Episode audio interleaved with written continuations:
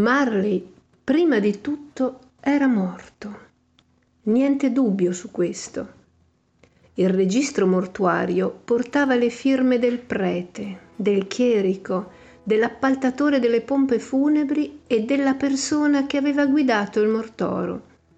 Scrooge vi aveva posto la sua e il nome di Scrooge, su qualunque fogliaccio fosse scritto, valeva tant'oro.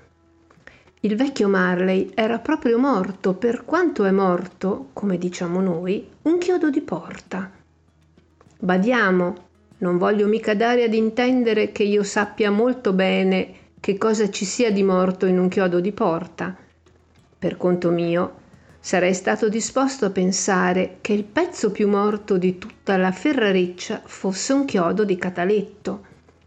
Ma poiché la saggezza dei nostri nonni sfolgora nelle similitudini, non io vi toccherò con sacrilega mano, se no il paese è belleito. Lasciatemi dunque ripetere solennemente che Marley era morto come morto un chiodo di porta. Sapeva Scrooge di questa morte? Ben inteso. Come avrebbe fatto a non saperlo? Scrooge e il morto erano stati soci per non so quanti anni. Scrooge era il suo unico esecutore testamentario, unico amministratore, unico procuratore, unico legatario universale unico amico, unico guidatore del mortoro. Anzi, il nostro Scrooge, che per verità il triste evento non aveva fatto terribilmente spasimare, si mostrò sottile uomo d'affari il giorno stesso dei funerali e lo solennizzò come un negozio coi fiocchi. Questo è Tra le righe. Oggi vi parleremo di A Christmas Carol.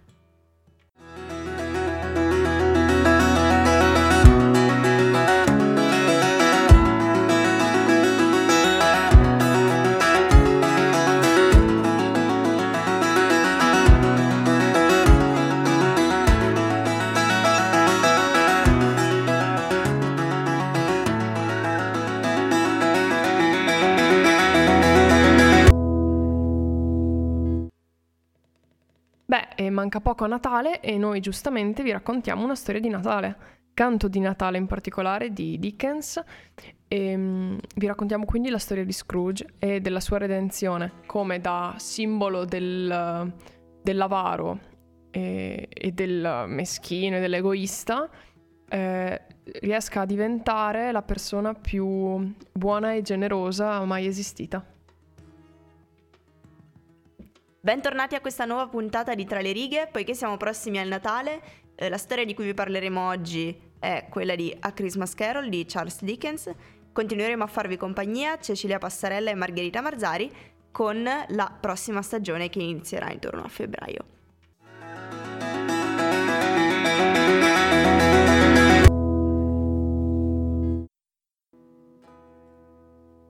Pensa che questo libro è il primissimo libro in assoluto che ho letto in inglese. Quanto, quanto tempo fa l'hai letto? In seconda liceo, o prima, non mi ricordo. Però ero al Galilei, sono sicura, perché siamo andati nella biblioteca a prendere le, tutte le versioni da distribuire in classe. Pensa che io invece il libro non ho letto, però ho guardato il film. Queste che cose novità. non bisogna dirle. Vabbè, dai, in questo caso penso che si possa fare, considerando che credo che il film sia molto fedele all'originale. È molto molto bello, fatto bene. E, ehm, e, poi comunque secondo me è una storia che si conosce in ogni caso, che si studia, quindi... Più o meno, penso di sì, dai. Quindi di sì. si riesce senza problemi. E, e, poi secondo me è veramente una delle storie di Natale più belle e di, di, che siano mai state scritte. Non conosco molte storie di Natale, a essere sincera, però mi fido del tuo giudizio. Beh, ecco, anche esempio, a me è piaciuta. Anche il fatto che sia una delle poche che si continua a ricordare a distanza di secoli. Sì, effettivamente sì, effettivamente sì. La trama quindi eh, è tutta incentrata su, su quest'uomo. Scrooge. Scrooge. Che non so se Scrooge, tra l'altro, voglia, voglia significare proprio avaro. Sì, sì, sì probabilmente è entrata nell'uso comune dopo la... Sì, probabilmente è una di quelle cose talmente collegate che non sia più in grado di dire quale delle, delle due sia antecedente. Ecco, che non ha contatti con i suoi parenti perché li detesta, che odia i bambini che è appunto un uomo molto avaro che non festeggia il Natale perché non vuole fare regali. Sì, perché è talmente attaccato ai soldi, al denaro, che anzi odia il Natale perché non può lavorare, quindi non può guadagnare. Quindi odia la gioia che porta il Natale, odia tutti, tutti tranne la sua cassaforte e i suoi soldi. Odia il suo dipendente che appunto sfrutta uno stipendio bassissimo e mm, odia i pochi familiari che gli sono rimasti, in particolare solamente il figlio della sorella e vive in questa casa enorme, vuota, triste, fredda, da solo. Una sera però, la notte di Natale, vengono a fargli visita tre, tre fantasmi. Fantasma nel passato e fantasma nel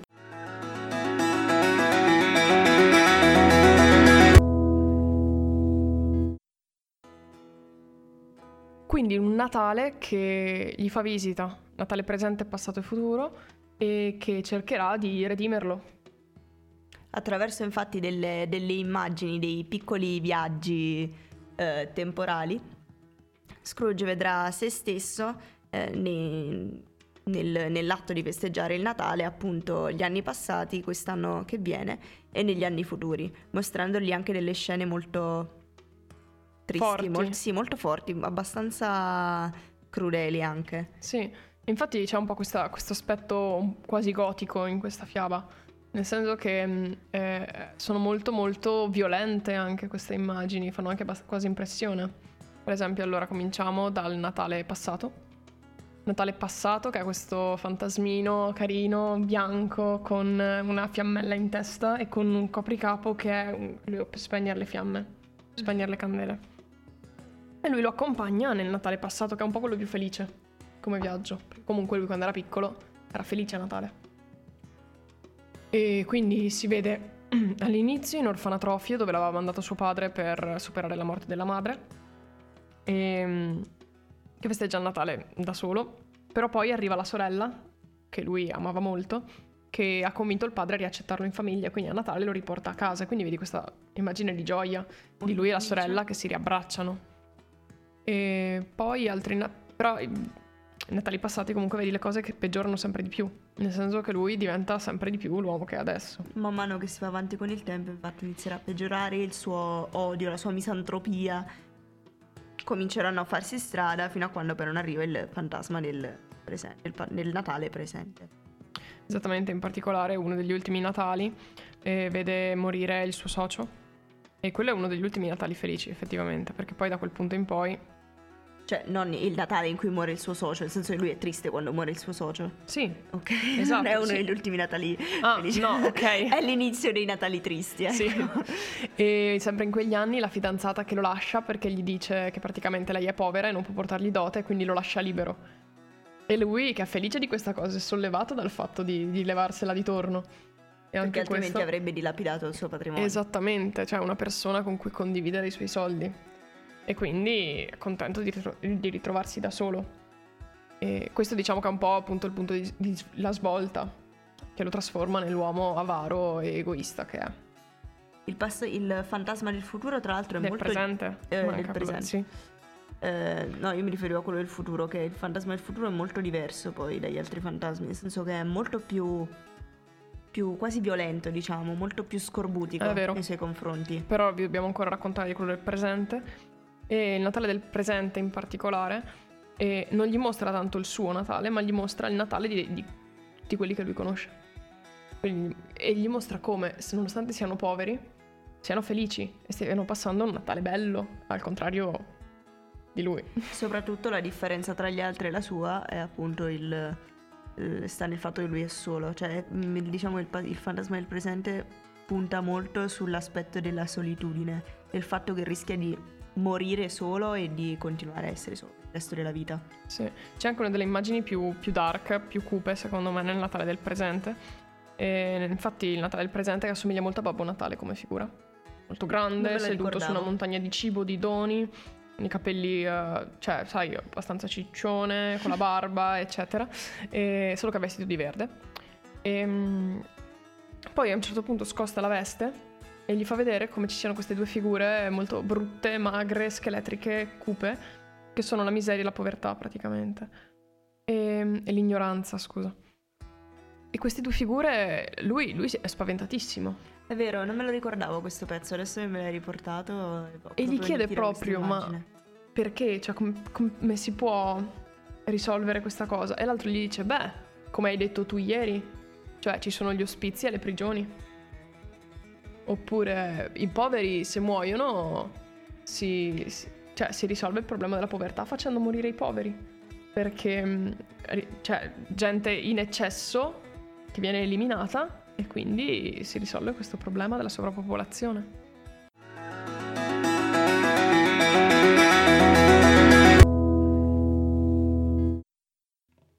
A questo punto ci manca da parlare solamente di un fantasma. Che è il fantasma del futuro. Esattamente. Si presenta anche in maniera un po' diversa dagli altri perché è un fantasma molto molto alto, completamente ricoperto da un mantello nero, non mostra il viso, non mostra nessuna parte del suo corpo se non una mano scheletrica che sta a indicare le visioni che Scrooge appunto guarderà. Proprio per intimorirlo ancora di più, non dirà una sola parola, limitandosi a tacere e a mostrargli quelle che saranno, quello che sarà il suo avvenire. Cioè la gioia praticamente. La gioia, sì sì, quella che nessuno di noi ha mai avuto nella vita. Eh vabbè, gioia. cosa vuoi farci? Succede. E le visioni del Natale futuro appunto che saranno molto molto cupe, più delle altre. Soprattutto perché mostreranno quella che sarà fondamentalmente la morte di Scrooge e come verrà percepita dalle persone che gli sono intorno. Alcuni addirittura gioiranno della sua morte perché non avranno più dei debiti da ripagargli, altri ci scherzeranno sopra proprio prendendo in giro la sua avarizia e il suo modo di fare, altri ancora saranno forse se ancora peggio del tutto impassibili. Sì, proprio del tipo, vabbè, sì, chi se ne frega. Chi se ne frega, ecco. E, o i suoi servitori che venderanno le sue cose ridendo e felici. Cioè alla fine praticamente lui nota come e la sua morte porta nel mondo la gioia che non ha mai portato la sua vita praticamente. A questo punto eh, capirà che se non riuscirà a espiare appunto le sue colpe morirà solo, senza compianti e addirittura scateranno moto di gioia nelle persone che gli sono in- incontro. E si presenta addirittura una, una scena molto molto cupa di un baratro nel quale lo stesso Scrooge cadrà e che riuscirà a aggrapparsi appunto a, un, ehm, a una radice prima di finire in una bara infuocata e a questo punto prometterà di comportarsi meglio per evitare di fare la fine appunto del, che gli è stata eh, pronosticata. Addirittura un'altra morte che lui vedrà in questo Natale futuro è quella del figlio di, del, suo, del suo dipendente storpio, esatto, che ha problemi, ha una grave malattia e gli spiriti gli diranno che non sopravvivrà a lungo, a meno che le cose non cambieranno, perché... Non appunto, può pagarsi le medicine. Esatto, la famiglia non ha i soldi per pagargli le medicine, in quanto lo stipendio ricevuto da Scrooge è troppo basso. E quindi anche vedere la morte, in particolare la stampella uo- eh, abbandonata vicino al focolare, eh, sarà un'immagine che aiuterà molto questa, questa redenzione di Scrooge. E ehm, quindi appunto abbiamo detto, lui si risveglierà nel suo letto la mattina di Natale e deciderà che... Che è arrivato eh, il tempo di cambiare. Esatto, che qualcosa nella sua vita deve, deve cambiare in fretta.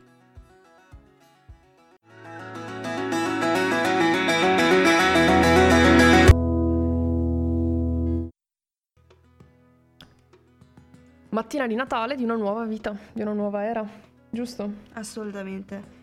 Inizierà quindi per Scrooge questo cammino verso la redenzione, le prime cose che farà saranno appunto eh, dare uno stipendio più alto ovviamente al, al suo dipendente, cercare in ogni modo possibile di ricongiungersi con la sua famiglia, cosa che alla fine avverrà perché festeggerà il Natale con loro, stringerà i rapporti con i suoi parenti, con i nipoti e sarà soprattutto ben voluto esatto, famiglia. diventerà quasi un secondo padre per il piccolo Timmy. E mi piace moltissimo la cosa che la prima cosa che fa quando si sveglia è mandare mm, un ragazzo che passa sotto la sua finestra a comprare il più grande tacchino che abbiano in negozio ah, sì. e lo fa mandare a casa del suo dipendente. Sì. Questa boh, era un'immagine che mi era piaciuta un sacco.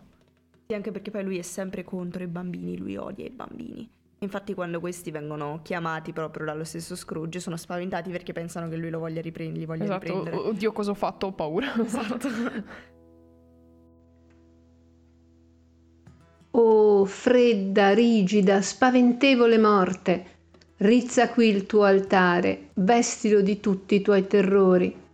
Qui davvero è il tuo regno, ma se quel capo fosse amato, riverito, onorato, Non un capello ne potresti strappare pei tuoi biechi disegni, non un tratto del viso rendere odioso. Non è già che quella mano non sia grave e che non ricada abbandonata. Non è già che il cuore e il polso non battano, ma quella mano era aperta, generosa, leale, ma quel cuore era bravo, caldo, affettuoso, ma quel polso era di un uomo. Colpisci, ombra, colpisci pure. Schizzeranno dalla ferita le sue buone azioni e si spargeranno per il mondo come semi di vita immortale. Nessuna voce pronunciò queste parole all'orecchio di Scrooge, eppure egli le udì mentre guardava a quel letto se quest'uomo rivivesse, ei pensava, quali cure lo assorbirebbero? L'avarizia, la crudeltà, l'ingordigia? Una bella ricchezza gli hanno guadagnato, davvero. Giaceva nella cassa buia e deserta, senza che una voce di donna, di uomo, di bambino dicesse Egli fu buono per me in questa cosa o in quella e per la memoria che ne serbo io sarò buono per lui. Un gatto raspava alla porta e sotto le pietre del caminetto si udiva un rosicchiar di topi. Che cosa cercassero nella camera della morte e perché fossero così irrequieti, Scrooge non osò pensare. Spirito, disse, questo luogo è orrido. Uscendone non uscirà di mente la sua terribile lezione, credimi, andiamo via.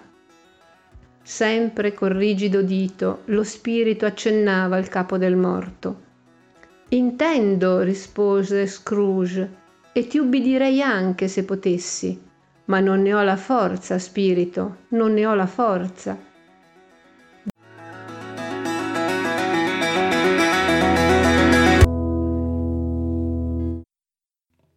Cecilia ci teneva tanto in questa parte, in questa sezione di arte, nota come scarico su di te la responsabilità di questa cosa. Ecco. ci teneva tanto a parlare dei vari riadattamenti cinematografici, in particolare i primi che sono stati dei cortometraggi muti. Esatto, tra l'altro uno di questi è appunto ehm, A Christmas Carol, che è un cortometraggio muto del 1908 prodotto, vabbè non ci interessa. Poi ce n'è un altro, sempre un altro cortometraggio muto del 1910, entrambi questi sono in bianco e nero e mi chiedevo appunto se fossero totalmente muti o se ci fossero anche per esempio delle schermate di, di dialogo. Di dialogo Ma di solito nei film muti funziona appunto che ci sono le immagini poi che vengono interrotte nel momento dei dialoghi da delle schermate solitamente nere su cui compaiono stile sottotitoli però a tutto schermo i dialoghi appunto. E entrambi questi sono dei cortometraggi, ma sotto forma di film. Cioè, adesso quello che è più in voga, diciamo, di film a Christmas Carol è un film d'animazione. Questi invece sono dei veri e propri film con degli attori. Ah, ok. Non sono dei cartoni. Sì, sì, sì, sì. Ci sono poi anche altri film che sono usciti un po' più tardi, per esempio uno del 1938, un altro del 47, poi nel 71, nell'84, eccetera. E sono tutti comunque molto fedeli alla trama originale non, eh, Poi uno del 2004, uno addirittura del 2009. C- sì, ce ne sono altri, diciamo, più o meno in... Eh, che vengono prodotti praticamente ogni anno, tutti, guarda un po', da case discografiche, eh, case discografiche, case cinematografiche americane, tutte quante. Anche questo del 2004 è un film e non un film d'animazione il primo vero e proprio film d'animazione appunto sarà quello del 2009, okay. diretto da Zemeckis con la collaborazione di, di, Walt Disney. Sì, con la produzione di Walt Disney. E, e questo è quello più famoso. Assolutamente sì. Ah, poi c'è anche un altro film uscito recentemente nel 2011 che è I Puffi a Christmas Carol. E non si sa effettivamente di quanto... Sai che mi ispira? Mi... Vorrei, vorrei provare a vederlo. Dura però solamente 22 minuti.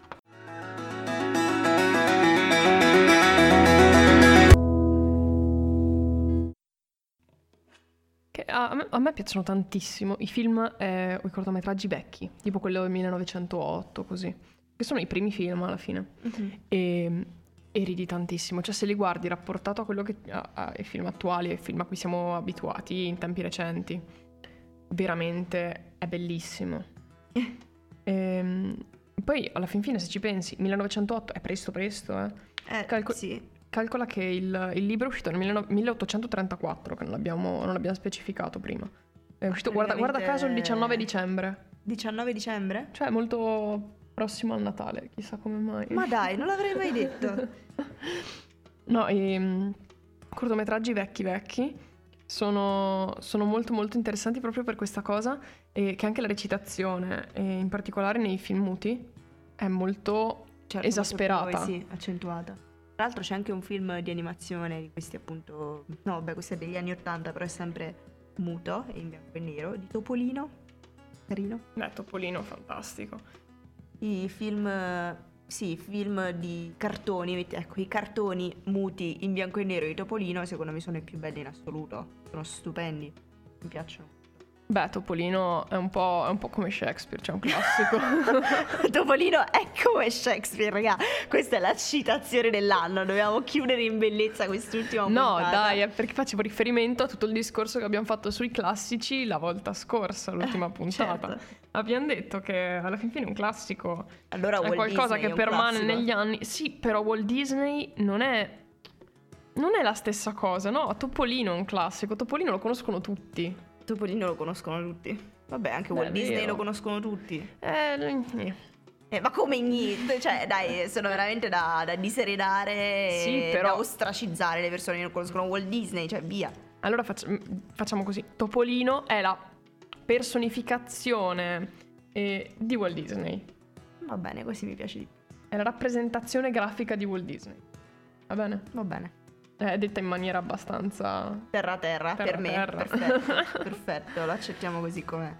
Fateci sapere voi che ne, sape- che ne pe- che ne pensate di Topolino e di Shakespeare come classici, siamo curiosi di saperlo. No, comunque dai, stavamo parlando dei, dei film di A Christmas Carol. E tu hai detto che hai visto l'ultimo, l'ultimo film che è uscito, l'ultimo film d'animazione, un lungometraggio, sempre di Walt Disney, guarda caso, Ma dai, però non di Topolino, solo di Walt Disney. Vabbè, e cosa ne pensi? allora, met- mettendo che, premettendo che io non sono una intenditrice, Adesso vedi come mette le mani avanti. Sì, io metto sempre le mani avanti, specialmente quando parlo con te di queste cose. Eh, non sono un'intenditrice, però, però mi è piaciuto. Soprattutto perché l'ho visto sia in italiano che in inglese. E devo dire che probabilmente mi è piaciuto di più in inglese. Non so, sentivo proprio quell'atmosfera londinese tipica dei, dei racconti di Dickens. E sicuramente questa cosa mi ha suggestionato molto più di quanto lo abbia fatto il film in italiano. Quindi io vi consiglio di guardarlo in inglese. Ehm, penso che comunque non sia, anche sebbene sia un film d'animazione, non penso che sia proprio un film per bambini. Cioè, eh, i fantasmi sono inquietanti, sono veramente inquietanti. Io penso che, ma almeno per le persone sensibili come lo sono io, vedere un film del genere da piccoli potrebbe un po', non dico traumatizzare, però eh, mm, lasciarti un po' da, da pensare. Diciamo che i temi trattati non sono esattamente da bambini. Ecco, Io l'ho visto al cinema, questo film in 3D. da e- bambina magari. No, vabbè, è uscito nel 2009, cioè l'avrò visto nel 2009, fai conto. Da bambina? Quindi, Otto anni fa, quanto avevamo? 13 anni? Davvero? Eh, sì, oh mio sì. Dio, che vecchie. Tu 12. Che Che sei vecchie. piccola. no, vabbè. E- No, appunto, dicevo che l'ho visto in 3D e mi è piaciuto tantissimo in 3D. Cioè, ehm, I fantasmi ti venivano addosso in 3D. No, ma è presente, c'è una scena, il primo fantasma, quando lo, lo prende e lo porta in giro, eh, loro volano in mezzo ai palazzi. Mhm. È una cosa molto veloce e tu li segui e voli in mezzo ai palazzi e vedi questi... E ti viene da Palla- vomitare. No, ma è bellissimo perché ti sembra veramente di essere lì con loro. Ehm, non so, mi ha fatto... uno- Mi ricordo questa cosa appunto a distanza di otto anni, è praticamente l'unica cosa che mi ricordo del film. Questo volo in mezzo alla città, cioè, schivando le cose e le persone. Però. Questa cosa mi è rimasta proprio impressa, quindi, cioè, fatto molto molto bene da questo punto di vista, secondo me.